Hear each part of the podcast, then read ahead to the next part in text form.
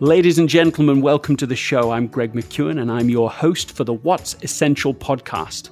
I'm also the author of Essentialism, the disciplined pursuit of less, and my goal is to decode exactly how to design a life that really matters. Because if you don't prioritize your life, someone else will. If you're new to the show, take a deep breath. Almost everything is trivial. Only a few things are essential, and that's what this show is all about. My job is to interview, get deep really with authors, entrepreneurs, psychologists, and everyday people to help explore what's essential so that we can eliminate everything else. Through a process of listening, unpacking, and going deep with each guest, we turn each episode into practical advice for intentionally planning and living in order to move forward. If you enjoy this podcast, if it means something to you, then why not suggest it to family and friends and even earn a reward? For the month of December, we're launching a special referral program that both you and your friends, colleagues, co workers, and more will benefit from. They have a chance to get introduced to the What's Essential podcast, and you can qualify for some exclusive referral rewards as a thank you for sharing it. All the details can be found in the What's Essential podcast description. Running like a gold thread through this episode is the idea that what we say yes to and what we say no to is not as simple as this moment. There are deep stories, a deeper narrative behind why we do what we do. And as we create space to explore where we've come from, what led us to make the decisions we've been making, we can start to be liberated and create a new story. Listen to this episode if you're trying to make a transition to a more essentialist life but feel there are deeper experiences and narratives holding you back. Now, here we go with Vanessa Guzman. Vanessa, you emailed me, and I am looking through the email right now. You've read the book several years ago, and it wasn't until recently when you started reading the one minute newsletters that you remembered growing apart from the values that were taught in essentialism. This year has been particularly interesting, to say the least. I married my husband in October 2019, wrote a book, built a business in empowerment and coaching and corporate consulting, quit the job of 10 years, had, sorry, two miscarriages all in the past year. Uh, and yes, of course, the pandemic too. You're a volunteer for coaching children in fitness and emotional intelligence. You care for two older parents, one of which has dementia and cancer. Again, very sorry. The other, my mother, who's so different from who I am, requires a lot of support given all that I describe. Both lack educational and health literacy, Spanish speaking only.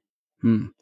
I feel that we live in a world that provides us so many options to communicate, express, and link with all sorts of relationships and social engagement, uh, even through COVID. My husband and I both in our mid 30s, looking to build a family as per my prior comment.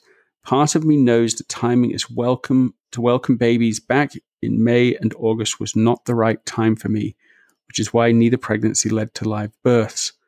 I didn't really know how to care for myself. Still a work in progress. I have a difficult time expressing to my husband how he can help, which can lead to frustration when I feel overworked. I've seen great success in my business to the point of exhaustion.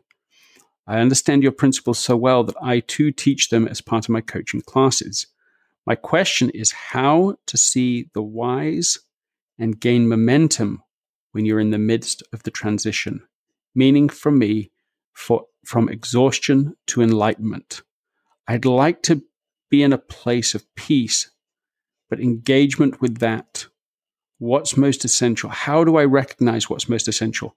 I feel so mechanical that I'm having a hard time feeling who's most essential in addition to myself. Maybe that's the answer, only myself at the moment. How do I remain responsible for my commitments while transitioning? My husband and I are looking to move. I'm yearning for a change. How do I know this is the right time and where and for what purpose? I sincerely want to change, but finding that following select tips and approach only go so far until I lose momentum and stuck going back to old habits. I'd hate to see us not building a family because of the internal discourse I'm experiencing and lack of ability to move slowly and steadily. Looking forward to your feedback. um, you got more than you bargained for. yeah, very much. It's really nice to have the opportunity to talk to you today. Thank you for making time, for reaching out, for emailing me in the first place. Thanks for the opportunity. Vanessa, there's a lot in that email. When you hear me read that back to you, what comes to mind? How do you feel? It's overwhelming to the point that I want to cry when I heard you read through it. It's been a challenging year for me, but for everyone, really. But there's been a lot of great, comfortable changes, and there's been uncomfortable events, as you've learned, and and it's overwhelming. Although I, I feel that I have this great spirit that keeps me going, part of me is is really looking to just relax and just take care of myself for just a minute and beyond, which is really why I reached out to you. Because I, I really feel there could be an opportunity for me to just focus on myself the way that I know I deserve. Mm. There's a lot of emotion in you as you respond to yourself. as you hear your own words, you can feel the depth of the loss and of the drain of the last year. It feels very draining. And part of, as you were reading, there were old belief system attributes that surfaced, which is, you know, the old mentality of of me being first generation in America and learning early on that, you know, I could do it all. So why not do it all? And my ties to my family, you know, they're very important to me, which is why I've prioritized their well being as much as I can. So it's it's been years of giving a lot of myself to the world, but not necessarily enough for myself. You don't resent having served. No, not at all. I, I love serving. I have the heart of a servant. So I love it. It's one of my love languages. I display it, I think, in every aspect of my life, and I enjoy it a lot. But in this moment, you feel there's a part of you that feels shattered. Very much is a new season for me. I've seen a lot of success and growth through the years, but my body is calling for a mega change in the ways that I've learned that have got, you know, and I'm so blessed to have have had the energy, the intellect, the growth to do so much for others and for my career and for myself and and just bringing um I, I hope right uh, paving the way for many generations to come. But at the same time uh, it, my spirit is is very much fatigued it's not just fatigue that i hear in you. It's such deep depletion that it, it's robbed you of the joy of success. I remember when I had Arianna Huffington on the podcast and she told her story about when she wakes up in in a pool of her own blood she'd hit her head on a table, she'd passed out. And and when she learns that it's all just because of basically of fatigue and deep fatigue, she says, Isn't success supposed to feel better than this? Yes. Absolutely that's exactly I feel the success. I, I feel the greatness and the blessings that I have around me.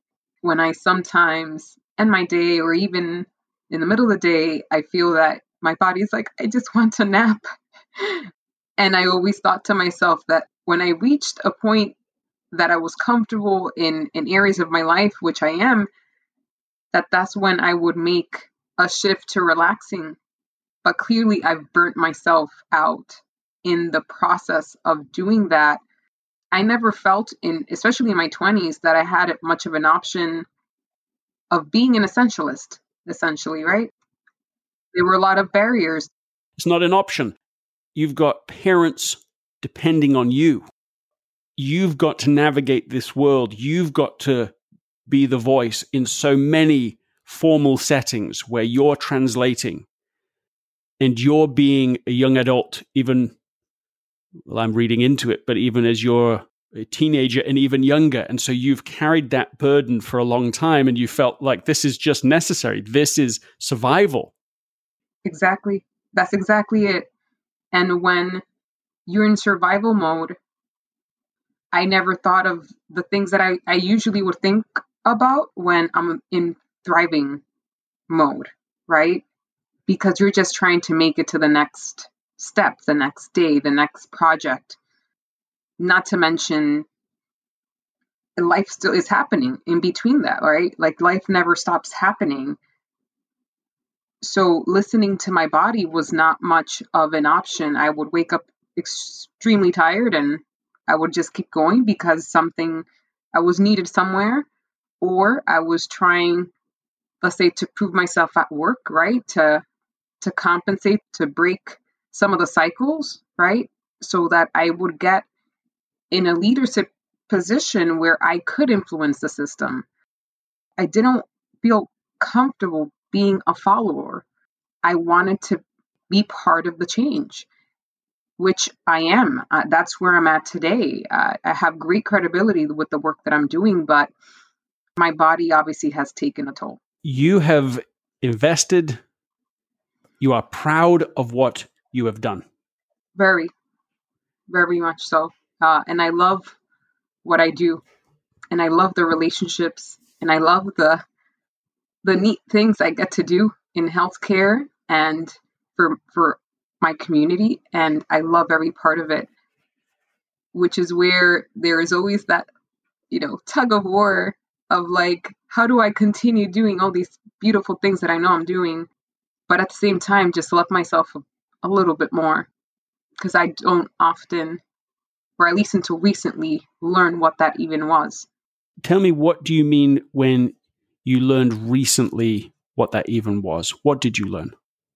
I think after, especially the second miscarriage, um, there was so much I didn't know about my own body, right? So it's not when you're, you know, getting tests done or talking to your doctors that I learned that I'm like, oh, I should I should probably rest more, and I, and not because I I want to conceive or for the for the future baby, but because my body carries me all the time, and and it's not getting like your hair done or your nails done like like we call self-care these more episodic things that we do for ourselves. For me self-care meant a greater appreciation for the value that i bring to this earth and honoring the things that are necessary for it to thrive um, not just survive and that that changed the way that i that i eat the way that i exercise prioritizing my day. So it wasn't until those two events happened that all of a sudden my, my day started looking a bit more differently and no saying no became a bit easier for me, which has been a, str- a long life struggle. Those experiences led to a change really in your self identity that you said I'm a part of the equation of my life. It's it's part of the equation of success. That I am healthy, that I am an asset, that I am uh, important, essential. Not in some selfishness, but in a clear sense that I genuinely do matter. I matter. And I matter to the extent that I, of what's important to me, in order for me to be fully present in the things that I love doing, I am essential. So that was really what became very, very clear. If these are the things, if these are my drivers, then the passenger has to be fully present in herself. And although I knew that, you know, I learned that conceptually, I've, I think I've learned that at a very early age. It wasn't until some of these life events occurred that it was like a wake up call. And although people may may look at it, you know, which it was a, a loss, a physical loss, um, for me it was an internal blessing because based on the how I know things generally work, is that wake up calls turn into greater and bigger things and it snowballs into more complicated things if you don't act upon what the world is saying, what your body's saying to you. And and I just feel that that this is the time. Um, right before I emailed you, I had one of the one of your newsletters was about you know asking yourself what's most essential today, um, and asking that question every morning. Mm-hmm. And ever since, so now we're talking about you know two or so months ago. That's what I've been doing, and the answer generally is something about myself.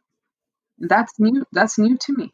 Uh, you would hmm. have asked that question six months ago, and it would have hmm. definitely been something related to work or or someone else's need.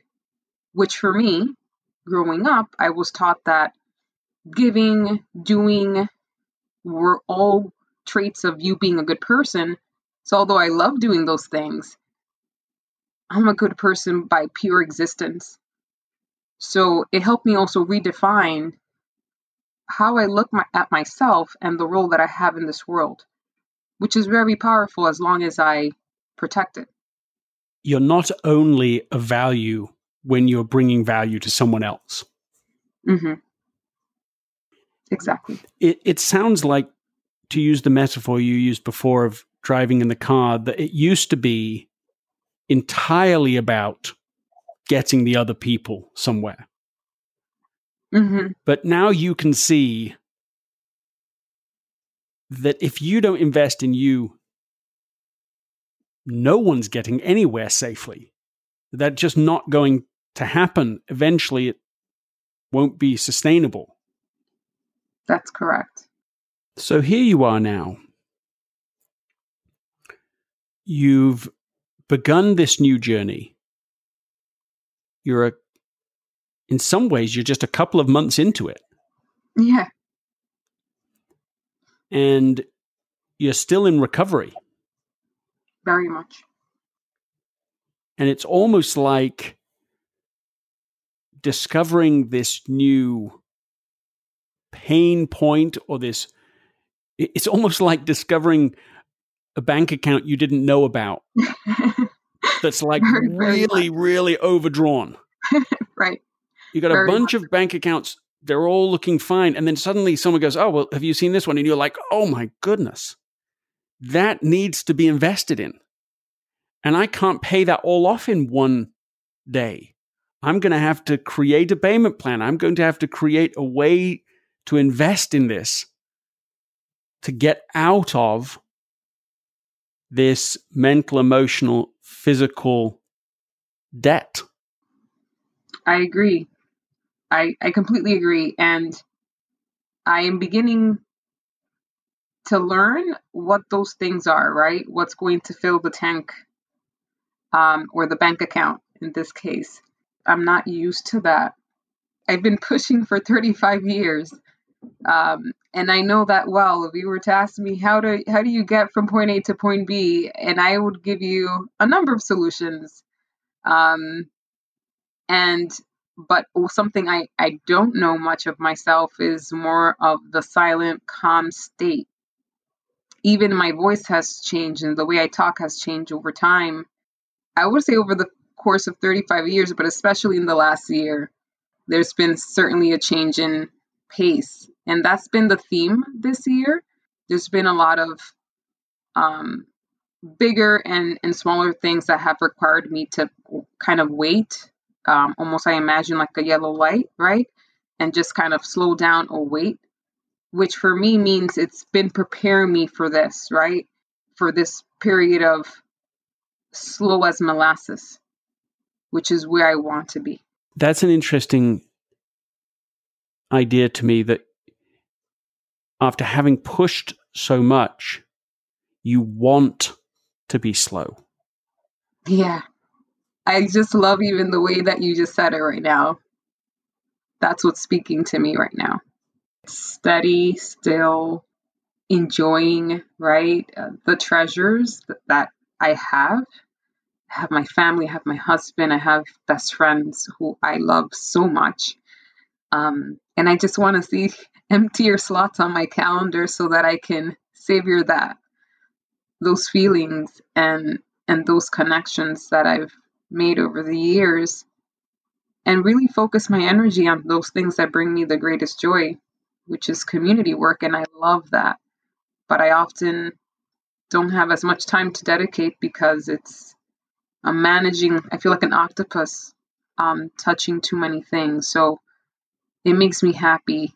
There's an abnormal pace that has become normal, and one that you believed was required for survival. Yes. And maybe it was. Very But now it isn't required anymore. No, it, it it that pace doesn't serve me anymore. Part of my story growing up and the belief system that you form um, as a woman, as a Latina woman in particular, woman, woman of color, you're you're always in a state Mm. of compensating, of doing a little bit more to make sure that you are Mm. you're known, right? That you are that you belong, that that people recognize your efforts and being rewarded for it. I think as as an early age I was told, "Nice job, Vanessa," many times for that behavior. You know, promotions, ton of promotions early on. I would always become the leader very quickly. So there were rewards for that pace, for those abilities. And that led me to believe that that was the right way to go. And I've come to realize that maybe, maybe not, right? I could have gotten there or not with a different pace. I'm appreciative that what happened happened as it did, but could have been differently? And I don't want to miss out on this new experience that is blossoming within me. Mm.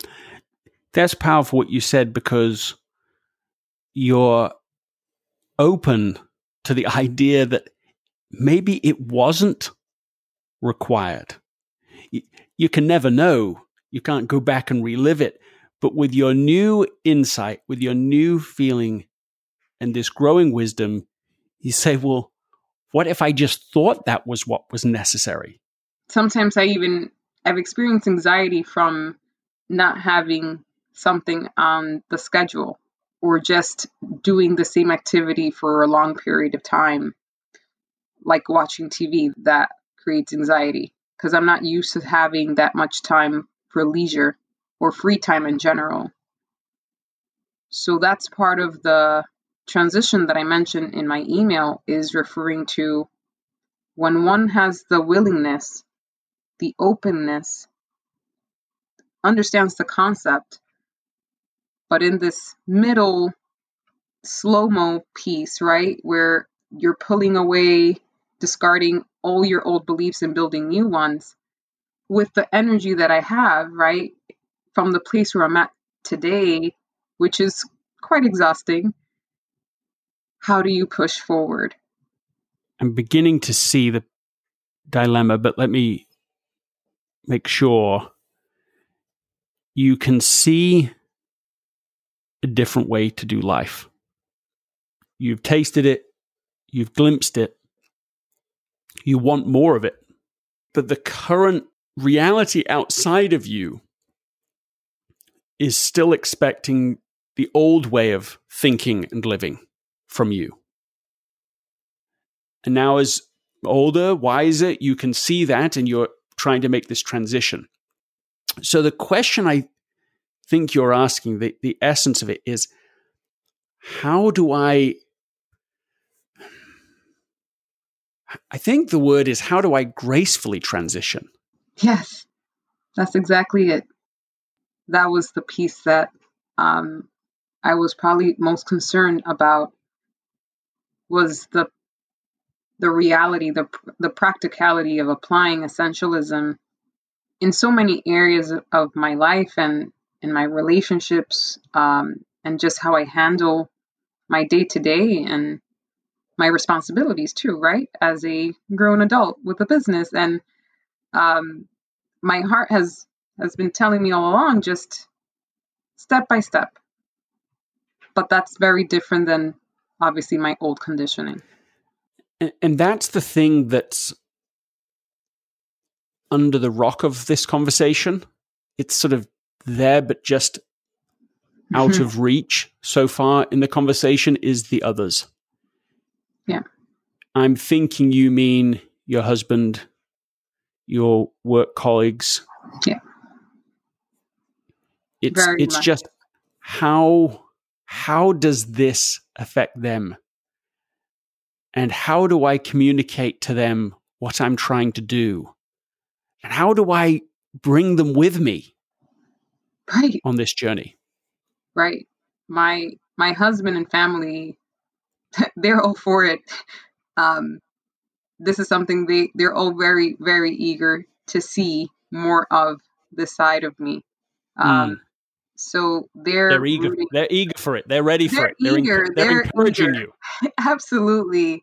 Um, you the know, one thing we the, the one thing we want more from you is less. Yes, that's very much. I can imagine speaking to my husband or my sister, my best friend, and they would be like, "That's lovely. That's just beautiful. This is exactly where you want to be." And my husband has said many times that I've I've come so close to making that leap but then like something happens where i say well you know i have this project or i have this issue i have there's always something that kind of prevents me from going fully fully into that into that new version and i promised him maybe a week ago that that won't happen again i'm fully committed to making the necessary changes at a pace that's unnatural to me, but will become natural to me. That's what you're describing. Is that's the word from what you've said so far. It's pace. It's not a reduction in, in passion. It's not a reduction in gratitude or in the feeling that you want to make a contribution. It's how do we ensure the right pace so that you can get everyone to come along with you and so that you yourself can create not an essentialist sprint, but an essentialist lifestyle. Since I read your book, I think it's I've been doing the sprints. So I have a good um, season and and I stick to it and then when I fall I fall I fall hard and it's almost like a like a crash diet, right? It's no different. I want to get more precise. When you say you've been sprinting before, like concretely, what is it you've been doing and then falling off from doing? What are the practices that you get on and off with? The most common one is my schedule. I manage so many different activities that I find myself consolidating three schedules um, today. Um, and I start by blocking time out, right? I have my midday meditation or you know lunch right and sorry then, but the way the way that you said i start blocking out time the tone in your voice oh, is like priceless. i don't do any of that no. but i block it I mean, I'm I'm following the first step of the process. Right. And then it's like, oh, it's okay to take that phone call. Like I'm free. And I forgot why like there was a block for a reason. It was not to talk to anyone. It was for some self something. And um so I I fall off over time. On average, I'm I'm good for like generally like 3 to 6 months and then I find myself working later or taking on additional activities, which I love doing, but then I don't essentially what I'm saying is the ca- the calendar doesn't have the capacity to hold on to all these different things and be sane and healthy at the same time. Mhm. What's the trigger for the old behavior? Usually there's a need to fix something very quickly. So in the past has been when my let's say my parents needed me for something and there's going things going on there and and I'm I go all in, right? So I go all in mm-hmm. with most things that present or like if a friend needs me for something and I go all in. Usually the triggers where I'm needed, if there's something that that needs to get done or there's a need, whether it's work or personal, even at home, I give so much of myself that there's not much left for myself, if that makes sense. Oh, it makes it makes perfect sense. The the all in, this idea second mile. If somebody needs me, I'm there with horns on, man. I mean, th- this is, but it's not the whole thing. It could be more than the whole thing, more than the request. A, a principle that I have come across and am experimenting with is the idea of go the first mile. Like, not everything has to be the second mile. Like going the second Mm. mile is a true principle. But that doesn't Right. mean you have to apply it every time. Right. And so I wonder if the next time you're needed, you can actually pause and ask, what is actually being asked Mm. for? That's important. And to not assume that because they asked for A, you also need to do B, C, D, and E. So I think it's having like a toolkit for these need based interruptions or requests. When a need is raised for me, I wonder if you could literally, we could create the beginning of it right now, a checklist.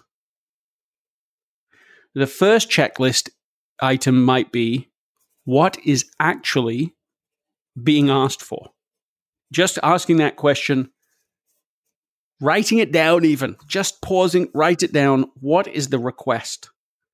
Second thing, I think could be check the calendar. So that now you're looking at the reality that you've outlined, putting it on the calendar. I mean, I know it sounds so obvious, but I think that might be checkbox three is putting it on the calendar because then you don't pretend that you can do everything you had originally planned plus this additional thing. Oh, I'll just kind of do it all. I'll just. And if you are blocking something new, if you say, okay, this will take up the space today that I was going to spend taking a walk at lunch or whatever was in your block or just sitting and thinking, that block goes somewhere. So that at least you're being more conscious of what what's coming your way. What else should be on the checklist? I think options of it might be that even though it was asked, I don't have to do it.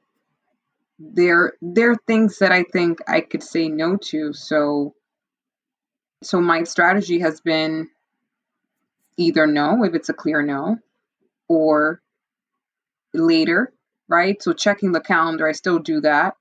But maybe it's it's usually not urgent, right? Um, in my head, it might be, but it's not in reality urgent. So, giving options of something that's later, if if it's you know available, accessible to us, and then determining and then booking it, and then apply check you know check mark number three, which is putting it on the calendar if if yes, right? If yes or later, or yes like now. Um, but I think we need a no option, a yes to no option somewhere. I think so. And in this this checklist, which we're just beginning here um, helps you to not rely on your intuition in this moment or, or your reactive I- emotion, mm-hmm. which I think pulls from right. the push mentality. Right. Very much. You, you need you need Very a much. pause checklist. And and I think that checklist literally you write it out, you print it up, you put it somewhere in your office, wherever you see it. When the request comes in, you you are actually looking through each item. Okay. Because you want not the 10 year old perspective to govern you. You want the today version 2.0 or even 3.0. I mean, this is like this is like a Yeah. checklist from the future, right. Right. Totally. so that you don't get so dislodged from the habits and design that you're that you're currently making. So Right. there's only. How do you feel about the checklist idea? I love the checklist. Um, can I add something else to the checklist? Yeah, please. what is my role in this thing that's being asked?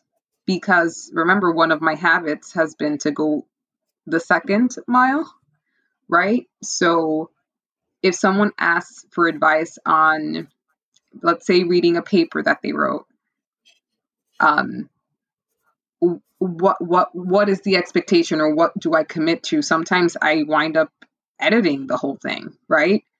versus giving just general feedback, which could be the first mile. Um, Mhm. you know, so my habit is to jump all the way. And I think I've done it because of many thank yous and, you know, that instant, like, oh, that's great. You're great, Vanessa, right? Like those, those words of, of affirmation have really, really uh, had an impact on me over the years. And you know the old version of vanessa is saying well that's that's great. That's a good thing. You're a good human by doing that by going the extra. And so we definitely need a safeguard and add it to the checklist. I, I think the the second thing I would imagine for you is it comes as a warning, which is don't try to be an essentialist on your own. Have everybody you can read it together. Everybody. And that's what I have learned by watching people. I, I haven't taught that and then seen the consequence. I have been taught that by successful essentialists who have created teams of essentialism and culture around essentialism inside of organizations and so on. That's what they have done. They don't just read it like, hey, it's just a book club. They read it with the sense of, hey, let's create something different here. And we don't know how to do it, but we're all going to read this and wrestle with it together. And I just think the, the, you know, getting everybody around you to do this and engaging in conversation so that you can develop new muscles with each other where other people can protect you even from yourself. That's an ideal circumstance eventually to achieve. absolutely i i completely agree i think accountability partners are are essential to to be an essentialist or or to drive many changes in life and many of us some of my friends i know my husband several of us are are looking to live in that in that lifestyle. So it, it's worth creating a fun you know team effort here for all of us for our individual path to to really be accountable for for ourselves but also for each other um in a way that we're all in this together And I think that's exactly what you need to say. I think you just say to people, I used to do it. I used to be 1.0, and this is how I did it. I want to be 3.0, which has a, I've achieved it. I have become a different kind of person and we've got a different lifestyle. We're achieving better results, but in a less exhausting way. But I'm st- still in the middle and I could go either way. And so I just need your help. And to not be afraid to just say it that way and, and let's help each other to create a different future. I love that. This has been enlightening to me. So I just want to thank you. Um, and all my versions are thanking you right now because, including the future ones, because I think we all heard you loud and clear. And the way that you broke this down and allowing me to share my story with you was very important because it was important for me to for you to understand where these belief systems came from. And i felt that. So thank you for for that. And and for any of your audience i think who's listening i hope that this story speaks to them too mm. vanessa you've been a terrific guest on the what's essential podcast and that point runs like a gold thread through this episode is that what we say yes to, what we say no to, is not as simple as this moment. There are deep